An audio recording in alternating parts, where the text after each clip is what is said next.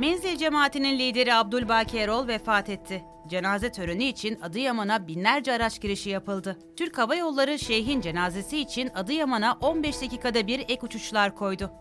Peki liderler ne mesaj verdiler? Cumhurbaşkanı Recep Tayyip Erdoğan ölen Seyit Abdülbaki El Hüseyini için başsağlığı mesajı yayımladı.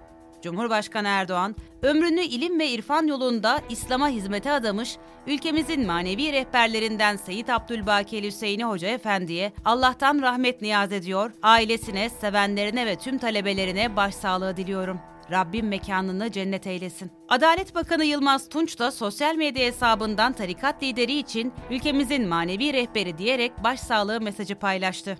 Bakan Tunç'un paylaşımı şöyle. Ömrünü ilim ve irfan yoluna vakfederek inançlı bir neslin yetişmesine adamış, ülkemizin manevi rehberlerinden Seyit Abdülbaki El Hüseyini Hoca Efendi'ye Allah'tan rahmet diliyor, ailesine, sevenlerine ve tüm talebelerine başsağlığı diliyorum. Mekanı cennet olsun. Muhalefet liderleri de başsağlığı diledi. Muhalefet liderlerinden Saadet Partisi Genel Başkanı Temel Karamollaoğlu, Deva Partisi Genel Başkanı Ali Babacan'la Gelecek Partisi Genel Başkanı Ahmet Davutoğlu da tarikat lideri Abdülbaki için sosyal medya hesaplarından taziye mesajı yayınladı. Temel Karamollaoğlu, ilmi, manevi önderliği ve hizmetleriyle hayırlı insanlar yetiştirmeye emek veren Seyit Abdülbaki El Hüseyini Hazretlerine Cenab-ı Allah'tan rahmet, yakınlarına ve sevenlerine sabrı cemil niyaz ediyorum. Mekanı cennet, makamı âli olsun. Ali Babacan, ebediyete irtikal eden ülkemizin tasavvuf önderlerinden Seyit Abdülbaki Erol'a Allah'tan rahmet, ailesine ve tüm sevenlerine başsağlığı dilerim. Ahmet Davutoğlu, ülkemizin ve coğrafyamızın yeri doldurulması güç kanaat önderlerinden Nakşibendi Şeyhi Sayın Abdülbaki Erol'un vefatını teessürle öğrenmiş bulunmaktayız. Cenab-ı Allah'tan merhuma rahmet,